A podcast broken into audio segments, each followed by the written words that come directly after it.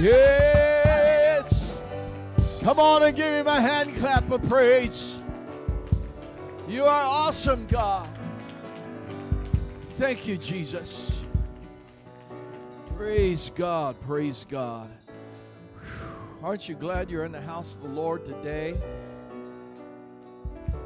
Driving through the rain, not bad. But you know what? I'd rather have some spiritual rain on my soul. That's what I'm here to get today, whatever God has in store for us. Praise God. It's good to be here. Good to see all of you. Guys, happy Father's Day. I'll be the first to do that. I got the mic first, so happy Father's Day. Praise God. Lord bless you.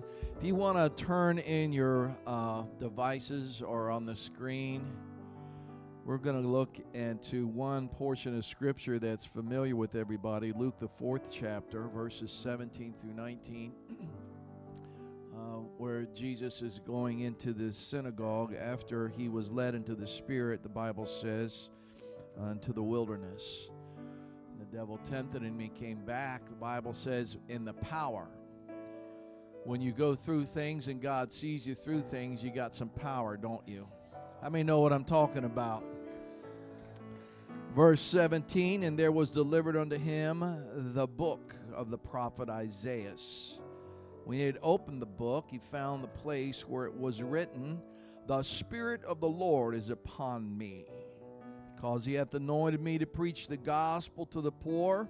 He hath sent me to heal the brokenhearted, to preach deliverance to the captives, and recovering of the sight to the blind, and to set at liberty them that are bruised."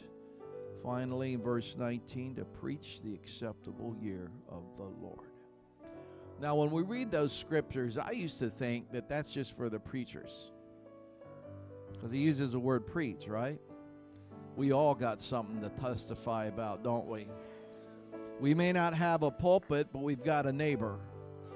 We've got a co-worker. We've got somebody that needs a word from the Lord.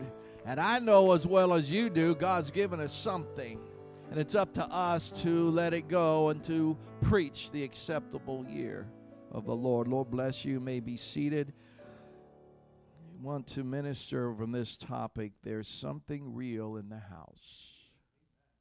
Something real in the house. If you were not here Thursday, let me go back a few months. We've been praying and fasting for God to move. And I know he does. And sometimes we walk away and we say, man, that wasn't okay. You know, we kind of score the service. I give it a 5 instead of a 10. But they're getting more intense, aren't they? Thursday night's missionary. I've been in this church all my life, not this specific one, but and missionary services were something that the kids, we really enjoyed because we wanted to hear. I remember one missionary, when I was a kid, he had a python skin that he stretched all the way across the altar, and we thought that was the coolest thing. Anyway, Brother Josh Tinsley needs our prayer. And I don't know which grabbed me the most of 40% illiteracy going on in Haiti, of the gang-controlled areas, of the one-hour electricity that's promised per day. There's no water. There's no sewer. There's no infrastructure at all. And if you live there, you make $1 to $3 a day. The gangs control everything. And you remember in the news a year or so ago, maybe a couple years now, that they killed the president. Remember that? They offed the president because he was trying to straighten things out. The story I got. If you get a chance online, if you can, listen to that service that we had. Is an amazing thing, especially the story of the Bible. from the Harvey hurricane in Houston. Amazing story.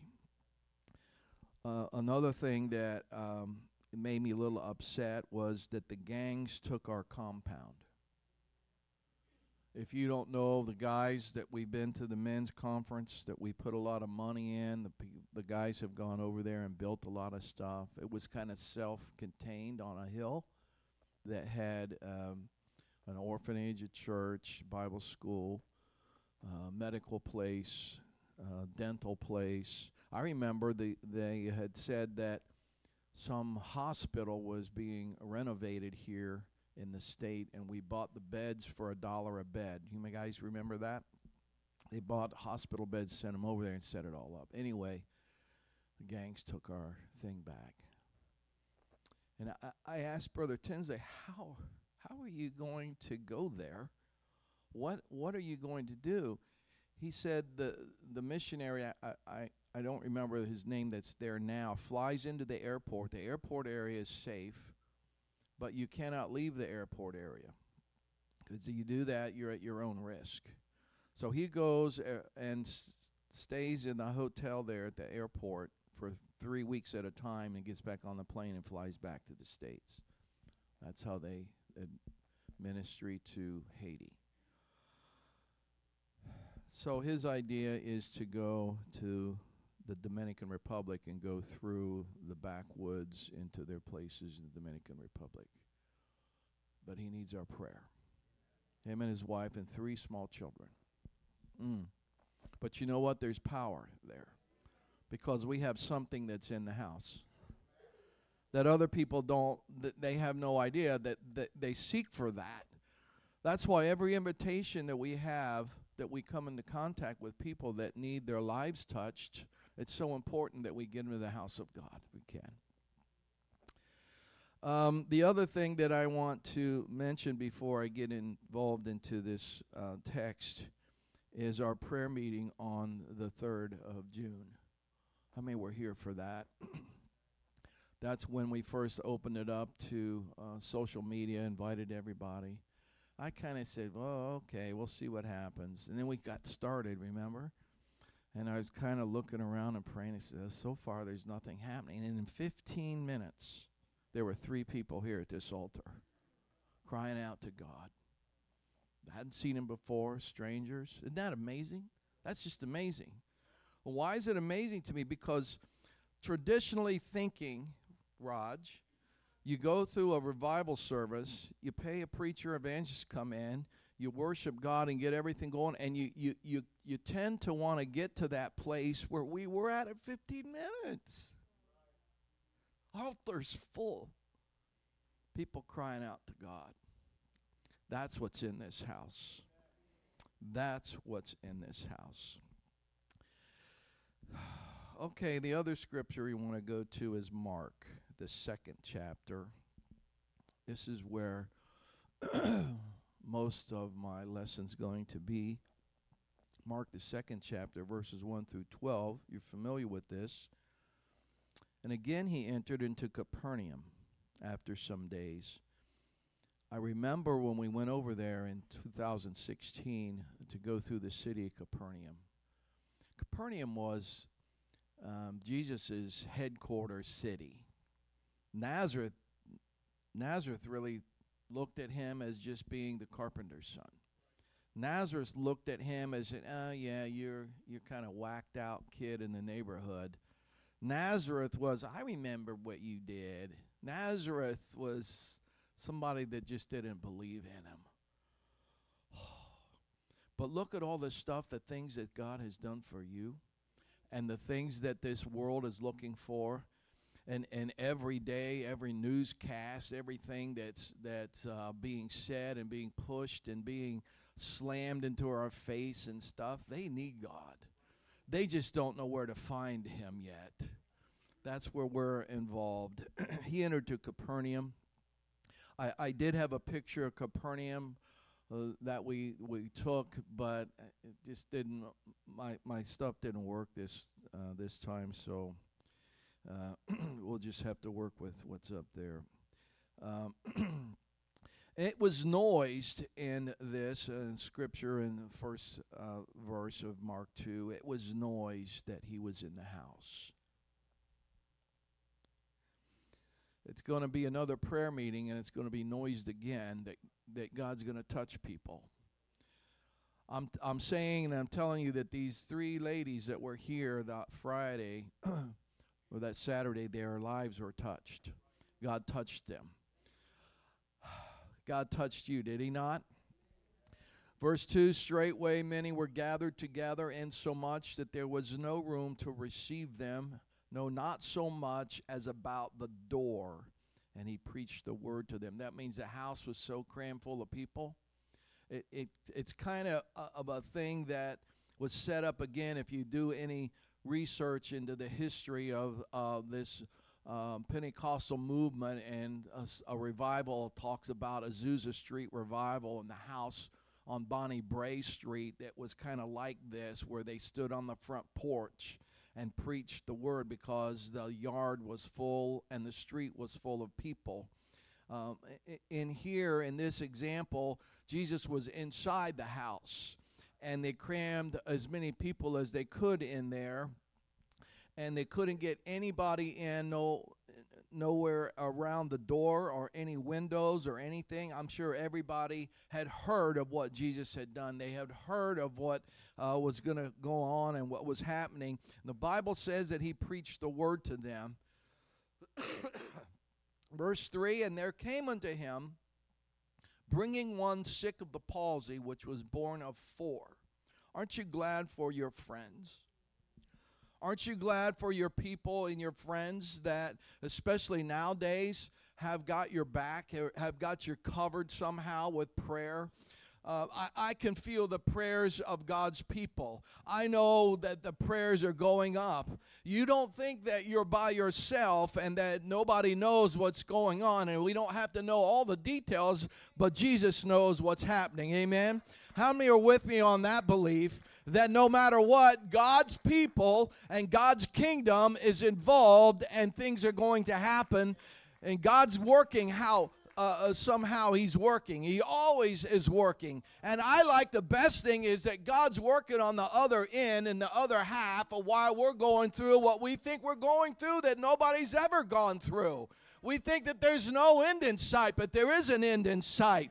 We think that there's no other worship or no other sacrifice, but God is sending up a goat. He's sending up a ram. He's sending something up the other side of the mountain, Abraham, so you don't have to go completely through all of this stuff. Woo!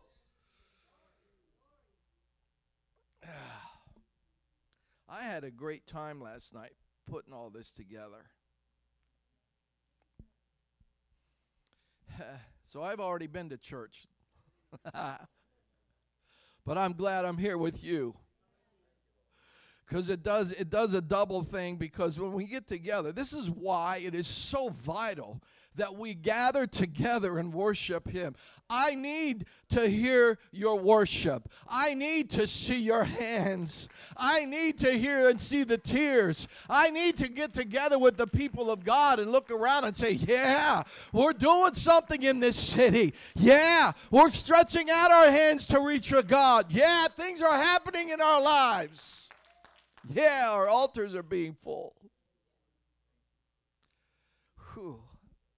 I'm sorry it's taken me a while to go through these 12 verses. And there came somebody bringing him his 4 friends.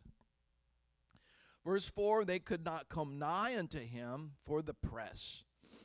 They uncovered the roof where he was, and when he had broken it up and let it down in the bed wherein he was sick of the palsy lay, Jesus saw their faith. He said unto the sick of the palsy, Son, thy sins be forgiven thee. And there were certain of the scribes sitting there, reasoning in their hearts, Why doth this man thus speak blasphemies? Who can forgive sins but God only? They just didn't get it, did they? God's not that difficult to understand.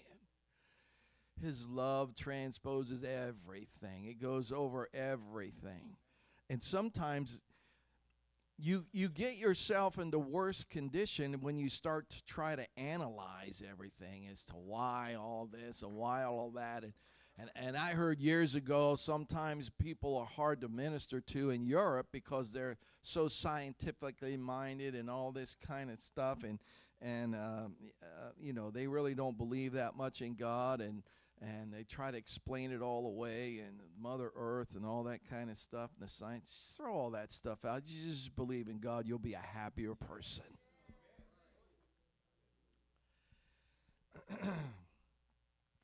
There were certain of the scribes reasoning in their hearts. That's why they may not have voiced it, but they sure had an attitude. They sure looked and they said, this is just doesn't work with us. Only God can forgive sins. That's exactly who was in the house. Immediately when Jesus perceived in their spirit, verse 8, that they so reasoned within themselves, said unto them, why reason ye these things in your hearts? He called them out, didn't he? It's like, I didn't say anything, but you sure knew what I was thinking. Isn't that enough to believe that this Jesus of Nazareth, the so-called son of Joseph, the so-called carpenter, knows a whole lot more about what's going on? Because he just read my mail. And I didn't have to say anything. Whether it's easier to say, the sick of the palsy, thy sins be forgiven thee, and to say, arise, take up thy bed and walk. But that ye may know that the Son of Man hath power on earth to forgive sins. Aren't you glad for that today? He said to the sick of the palsy, I say unto thee, arise, take up thy bed, and go thy way into thy house. Immediately he arose, took up his bed, went forth before them all, insomuch that they were all amazed and glorified God, saying, we have never saw it on this fashion. Kind of like we had at our prayer meeting. I've never seen it. You know, just throw something out on the social media and there's, God's awesome, isn't he? So I started in, I thought about the worst crowd that you've ever found yourself in. Got it in your mind? The worst crowd that you've ever thought. I'm not talking about driving your car in Southwest Florida. And believe it or not, there are worse places than this to drive in. Hello, Washington, D.C. Hello, Manhattan. Don't call a cab. Don't drive. Call a cab. I remember asking one guy when we were at Disney years ago, and I really don't like referring to that place, but I'm still mad. Just I said, how many people are here? And he said, well, they guess around 30 or 40,000 just in the Magic Kingdom alone. Really? Where you can't move, they're always there and people are there. And that was probably a big place. The other place that I remember was Sawgrass Mills Mall. He's ever been there during the holidays? Put a gun to my head. I don't want to go over there. I'd rather sit in the car. I actually made it to the ice cream shop, though, and got this thing called the kitchen sink, which was like 50 scoops of ice cream. I love ice cream. Sawgrass Mills Mall. And I remember when I was dating my dear wife, we went to a thing called the Summerfest on Lake Michigan in Milwaukee. And the only reason why this stuck into me, because we got under this sky lift. Remember that, Carrie? We got on this sky lift. And when you're up there, you can look down and you can see, wow, there's a lot of people here. We got that into the crowd. But then I started thinking about church. Then I started thinking about the conferences that we would go to. And I remember specifically when we were kind of chaperoning the youth to go to the Youth Congress in Columbus, Ohio at Nationwide Arena. we sat up in the balcony area, and we could look down and to see the services, you know, is going on. And they had the platform out in the middle of the arena. And I remember the theme of that was called Ignite, and it had a matchstick. And the podium was a matchstick that had the lectern on top of it. It was kind of neat. But the main thing that I took from that and why I put it in here is right in the very center of the preaching, these young people just started flocking to the altar. And I'm elbowing Carrie, and I said, look at what's going on here with these young people, how they hunger for God. And I looked, and I saw that you couldn't see any of the floor because the kids were there. The kids were there worshiping God.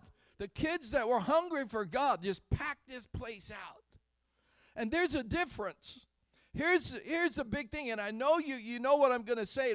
The difference is there's an atmosphere of worship. There's a Shekinah glory of God that comes down into our services, into this house. That's what they're looking for. They're looking for something that's real. There's a difference between a crowd that's at Disney, a crowd that's in the Sawgrass Mills, or a crowd that you're thinking about that you were in, compared to the worship in the house of a Congress of God. Huh. I want that, don't you? Take the rest of the stuff, but give me Jesus. Take that other place, but let me know and let me get a hold of something that's real. Because I'm going to need something real in the future. When the devil comes in and like a flood, the enemy comes at your soul, I need some kind of a real spiritual baptism that I got a hold of that'll see me through. And it's not that I'm expecting a big miracle from God, even though I am. It's just that I know that I can feel His presence again. That I know that what you're going through and what we're all going through, that God's right there by my side, no matter what. Good stuff. Oh. Tell me that this world is not hungry for what's real. Aren't you? I'm sure they're tired of hearing this fake news all the time. I'm sure they're tired about the blatant lies that gets going on. Here's the difference. People think, well, it's the sin that separates you from God. Yes, it does. But iniquity is the same as sin. When iniquity moves into your heart, it's different, because now, here's what iniquity, the Bible says in Ezekiel, that's what entered the heart of Satan, of Lucifer. He wanted to make himself better than God. But iniquity is the same thing. Here's what it means. It's that I know that it's wrong, but I'm going to do it anyway. I know that it's wrong, but I'm going to stuff it in your face anyway. I know that it's wrong. I know I'm going to get punished, but I'm still going to do it. That's iniquity. That's what we see. That's what I feel. Iniquity. When I see that. They know what's wrong, but they do it anyway.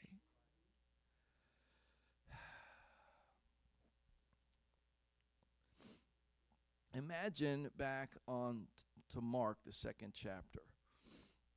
Imagine that you are this paralyzed person.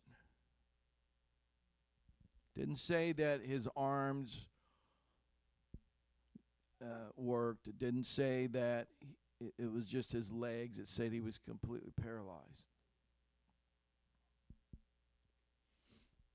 Back then, there was no, there was no medical facility. There was no social kind of care that would take care of a person like this.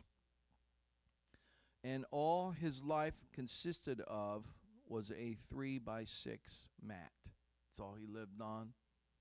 Can you imagine that? That's all you had. It's 3x6 mat. And you were completely dependent on somebody else to care for you. They were pretty tough back then because they wouldn't put up with a lot.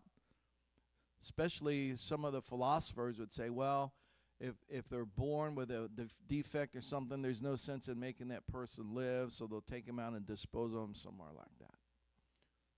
And the only thing that he could do was beg. The only thing that he could physically do was sit on his mat, lay on his mat.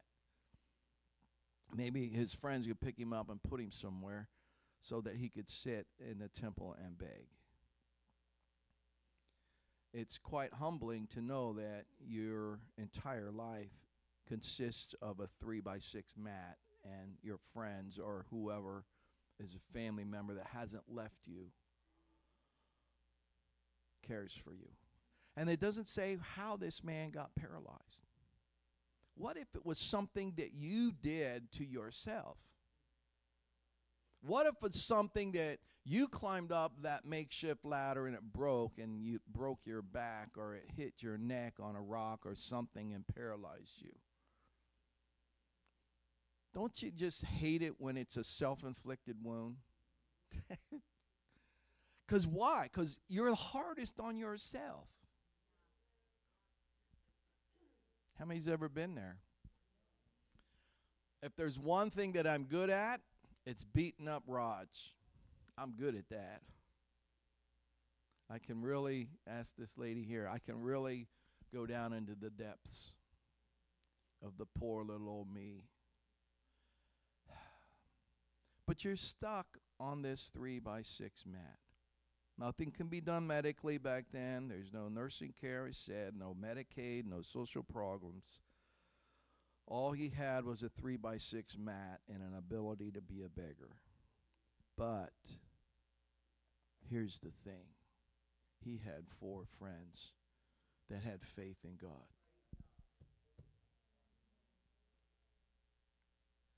Aren't you glad for that person that invited you? Said we're having a revival at church. I don't know how you got to church. I don't know how you initially came. But I grew up in church. It's all I know. And I still needed a friend. I still needed somebody to put their arm around me and say, hey, Rog, let's go pray. What? I would go every service. Here's the difference. Every service, it becomes monotonous with you. Every service is the same old, sing the songs, get the offering, listen to the script, listen to the preacher, you know, have the altar call and leave. You know, that same year after year after year. It gets monotonous, but I still needed somebody to say, hey, Rog. Why? Why did I need that? Because I was still living on a 3x6 mat. And the truth about it is, we all have a mat of some kind, don't we? We've got something that we need help with. We've got something that we still haven't given it all to God. Or something has happened currently, and you still need help with this. Because when you're on a mat like this, when you're a paralytic like this guy was, you're bound to that. You've no freedom at all. But we read the scripture that he's here to set them at liberty that are bruised. So it's a very humbling thing to know that in this man's case, he got carried everywhere and hoped that these people didn't drop him when they were carrying him. Can you imagine that? Because we have no idea his physical condition. All that he was a paralytic. We have no idea if he was in pain constantly. His eyes worked. He could see what was going on. I'm sure he could talk. We don't even know his name. But we do know he had 4 friends that knew where Jesus was. And they were so determined. Here's another thing that we could preach about a lot. It's all about desire. And I'll get to that in a minute. Another bad thing is, it's when your weakness is made public. That's pretty humiliating. And because of that, sometimes people just don't really want to go down to that altar. I don't know what the problem was with these 3 ladies on that night, that prayer meeting. but there wasn't hiding anything.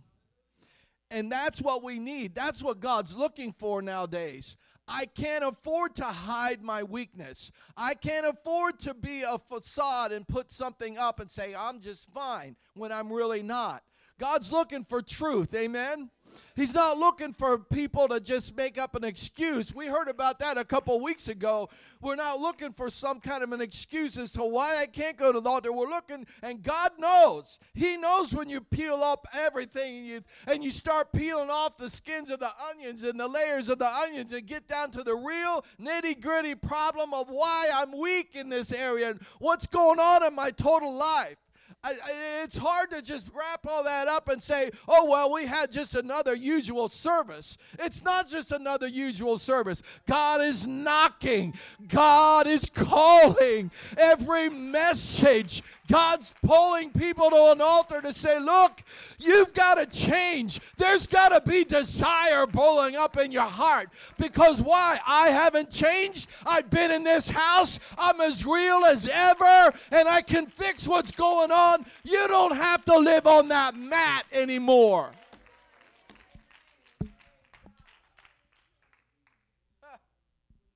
I told you I had fun last night.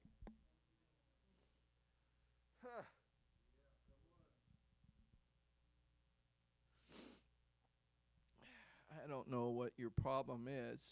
I don't even know why God just laid this on my heart to message to speak to, but it's a difficult thing to try to keep something hidden.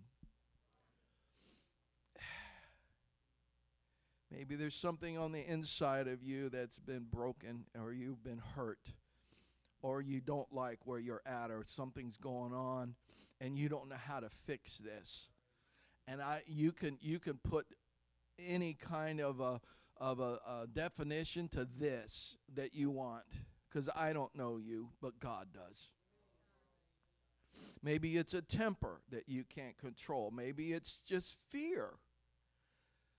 That's another thing that I'm so mad at, this COVID stuff, this pandemic thing. It still has people fear.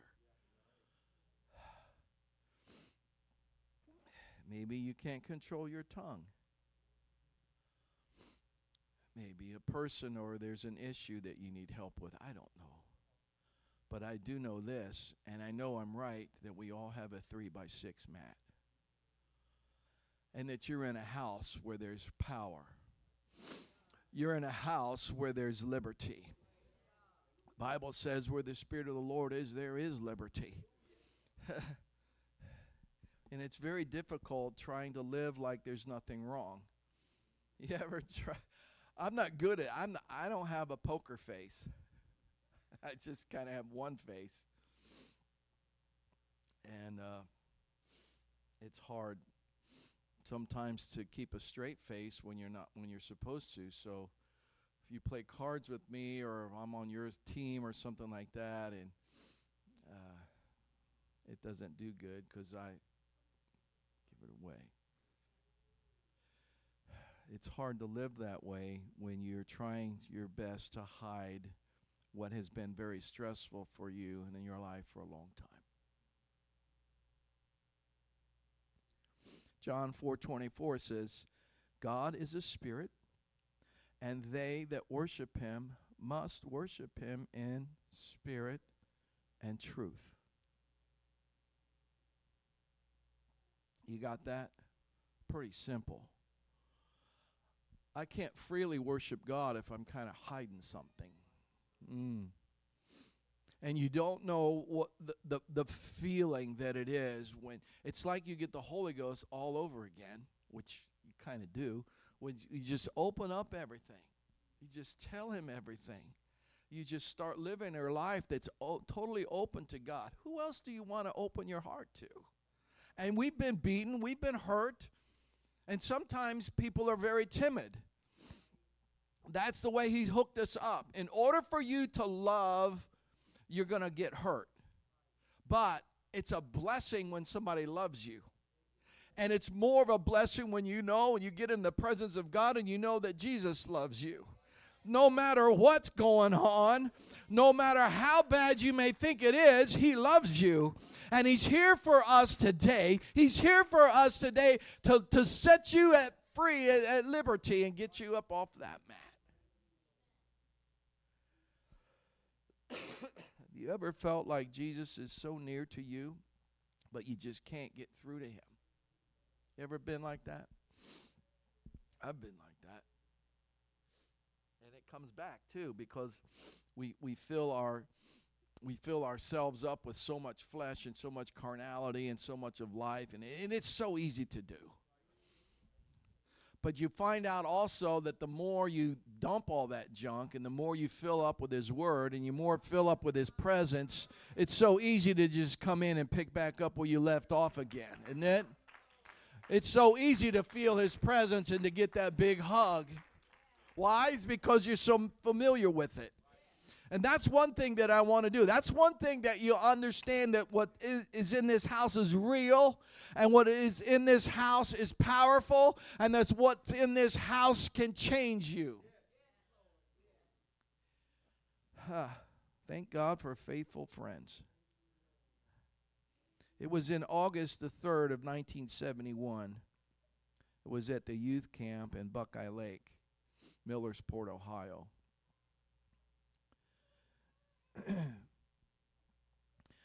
The evangelist's name was W.E. Davis.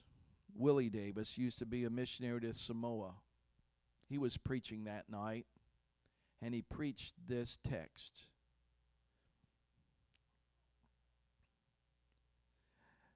And it's amazing that I still hear him preaching that. That's the night I got the Holy Ghost. Why? Because I had some friends that came to me when I was sitting over there, put their arm around me and said, "Come on, Raj, let's go pray." Nah, I don't think I want to do that. Can I just pray here? I didn't want to go down front. Why? Because I didn't want to get publicly exposed. Forget that stuff. Forget that, because what God's got for you is a better than any kind of humiliation. And you know what's so bad? You know what? How the devil tricks you is you think that, oh, look, I wonder what's wrong with him. And those people wish they could do what you just did, because they don't have the nerve. They'll still pick up their 3x6 mat and live on it. I don't want to do that. I want to be free. So here's this guy. His friends took a risk. Here's what they were risking, their friend. They understood and they had the faith that if they get him near to Jesus, he would be healed. So they took him up on top of the roof. And when I read this, you know that God knows everything. The Bible says he's omniscient, and he knows everything. So I'm sure, remember when Jesus said, we must needs go through Samaria because there's somebody that I got to meet at a well.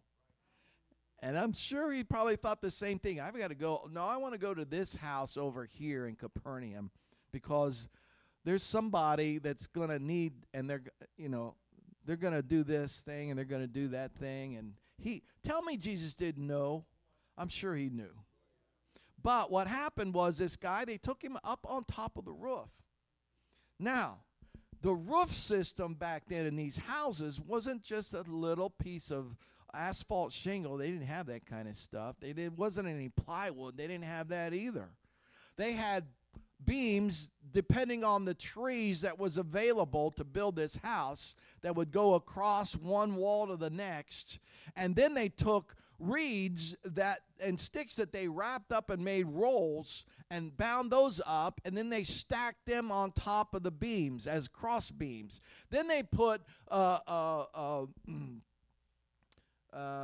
reeds and other parts of branches and stuff to kind of weave it in. We'll see that if we look at a cheeky hut. It would be kind of like that. And then they put clay and mixed all kinds of sand and everything in there, and they rolled it out. So they were actually making another floor. they kind of made, they're kind of different if there would be some kind of a concrete mix on top of all of this stuff. And they say it was all sandwiched and it's at least 3 inches thick. So now you know things are different, because in the summertime, they used that as a sleeping quarter because it was nice and cool outside. Anyway, this is what these guys had to dig through to get their friend to Jesus. It wasn't just a 10-minute chop saw type of a thing. They didn't have a cordless D-wall, whatever it was, that could get things done. They had to do this with their hand. I'm sure maybe they had some kind of a knife or something, some kind of a tool. But they took a lot of digging just to rip this roof apart. Tell me Jesus didn't know what was going on. They first of all had to figure out where Jesus was in the house. Then they had to go and figure out. It's another thing. You just don't go tearing somebody's roof apart, do you? You don't do that today, especially today. So it was a big deal for these guys to tear all of this stuff up because they still had faith. And I'm sure they probably kind of reassured each other. Yeah, come on, we can do this. Yeah, come on.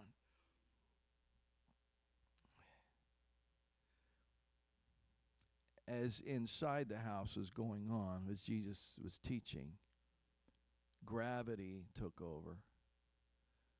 There's no way. This stuff had to fall down. Right in the middle of the message.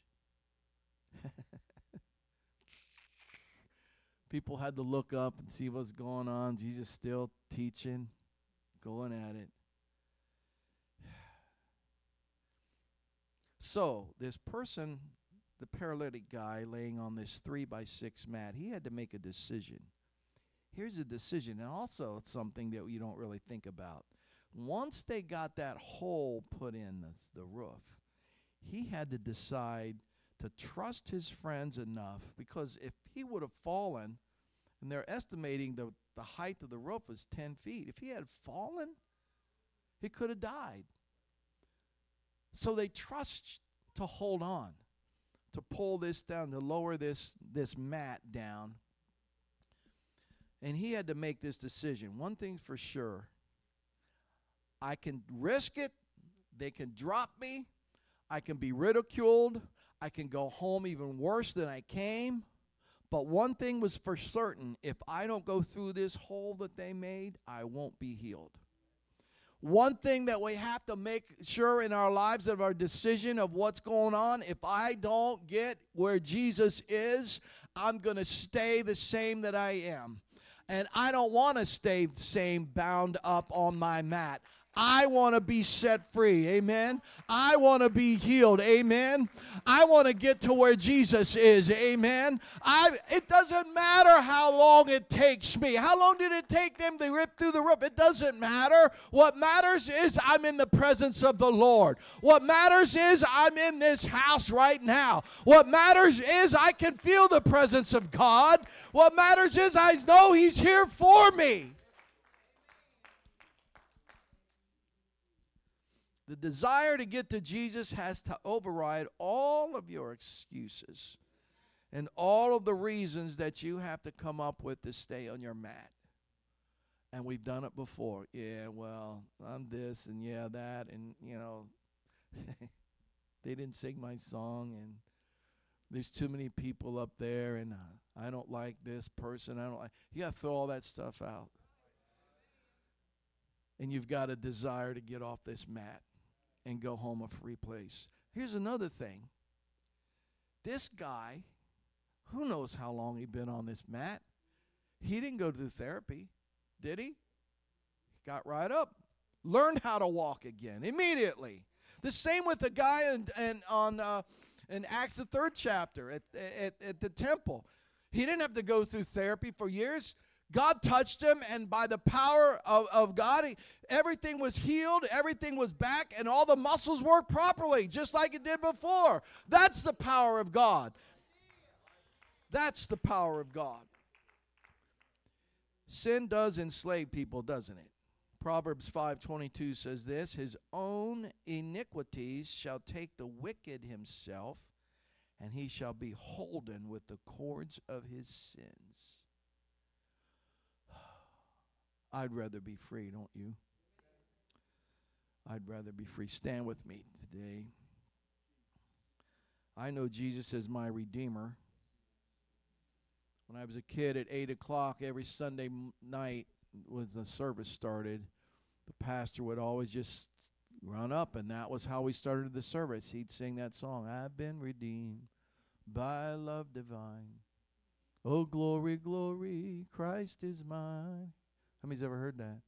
All to him I now resign. I have been redeemed. Redeemed means to be released. It means to be set free. It means to be liberated. It means that I don't go home the same way I came because I've been redeemed. There's something real in my house. We've got to take it home and make sure that that real thing is in your own house. Amen. I'm glad I had my friends at youth camp that day that came to put their arms around me and asked me if I wanted to go and pray. And I'm so glad they did because I'd have never been back there. You've had the same, amen. Let's close our eyes and worship and sing this song, can we? There is a sweet anointing in the sanctuary. There is a stillness in the atmosphere. Come and lay down the burden.